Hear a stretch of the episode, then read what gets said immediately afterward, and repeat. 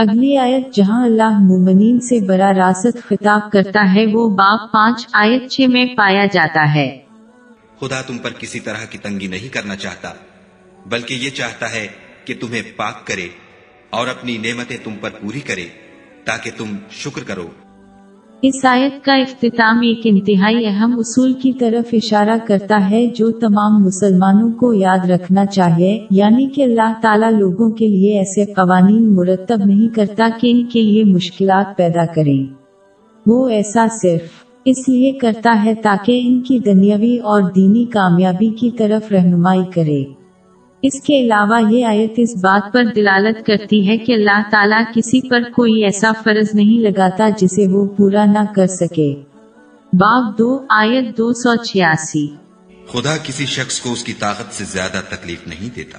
لہذا بعض مسلمانوں کو یا تو یہ اعلان کرنا چاہیے کہ قرآن مجید غلط ہے جو کہ ناممکن ہے یا یہ تسلیم کریں کہ وہ فرض نماز جیسے فرائض کی ادائیگی میں ناکام رہتے ہیں ان کی سستی ہے۔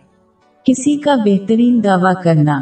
اور ان فرائض میں کوتا ہی اس حقیقت کے منافی ہے کہ اگر کوئی اپنی پوری کوشش کرے تو وہ بلا شبہ اپنا فرض پورا کرے گا کیونکہ اللہ تعالیٰ ہر ایک کو اپنے فرائض ادا کرنے کی طاقت دیتا ہے۔ مسلمانوں کو چاہیے کہ وہ لنگڑے بہانوں سے باز آ جائیں اور ان پر وہ ذمہ داریاں پوری کریں جو بلا شبہ پوری کرنے کی ان کی طاقت میں ہے۔ مزید برآں مرکزی آیت میں تزکیہ کا ذکر صحیح بخاری نمبر پانچ دو آٹھ میں موجود ایک حدیث سے منسلک ہے۔ حضور، نبی اکرم صلی اللہ علیہ وآلہ وسلم نے یہ نصیحت فرمائی کہ پانچ فرض نمازی گناہوں کو اسی طرح مٹا دیتی ہیں جیسے کہ گناہوں کو مٹا دیتا ہے۔ دن میں پانچ بار نہانے سے جسم کی گندگی صاف ہو جاتی ہے۔ پہلی بات یہ ہے کہ اس حدیث میں چھوٹے گناہوں کی طرف اشارہ کیا گیا ہے کیونکہ کبیرہ گناہوں کے لیے توبہ کی ضرورت ہوتی ہے۔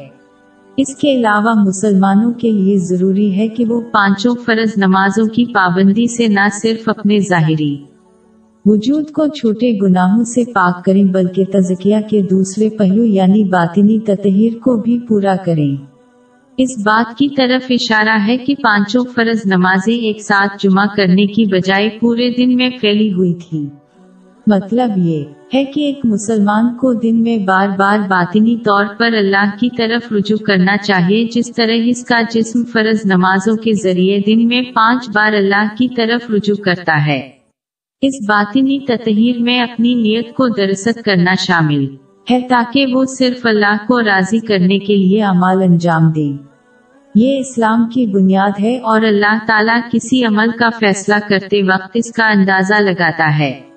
اس کی تصدیق صحیح بخاری نمبر ایک میں موجود ایک حدیث سے ہوئی ہے۔ جو لوگ دوسرے لوگوں کی خاطر عمل کرتے ہیں، ان سے کہا جائے گا کہ وہ قیامت کے دن ان سے اپنا اجر حاصل کریں جو ممکن نہیں ہوگا۔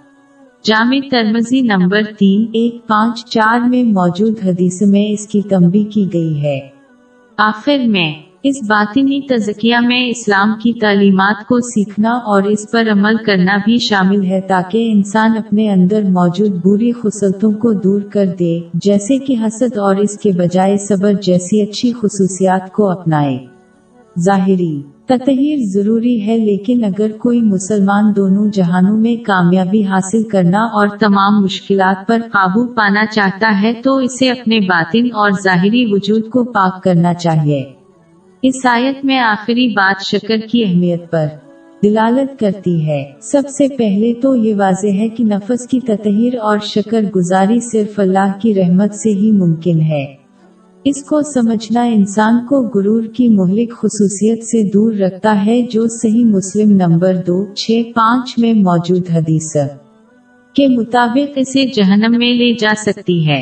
جامع ترمزی میں موجود حدیث نمبر دو سفر دو، نو کے مطابق۔ آخر میں ایک مسلمان کو شکر گزاری کے ان تمام پہلوؤں کو پورا کرنے کی کوشش کرنی چاہیے جو یہ تسلیم کرے کہ نعمت اللہ کی۔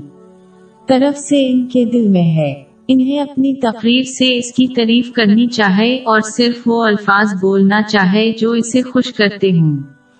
آخر میں ایک شخص کو اپنے پاس موجود نعمتوں کو اللہ کی خوشنودی کے طریقوں سے استعمال کرتے ہوئے اعلیٰ ترین شکر ادا کرنا چاہیے۔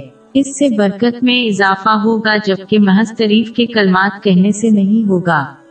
باب چودہ آیت سات۔ اور جب تمہارے پروردگار نے تم کو آگاہ کیا کہ اگر شکر کرو گے تو میں تمہیں زیادہ دوں گا۔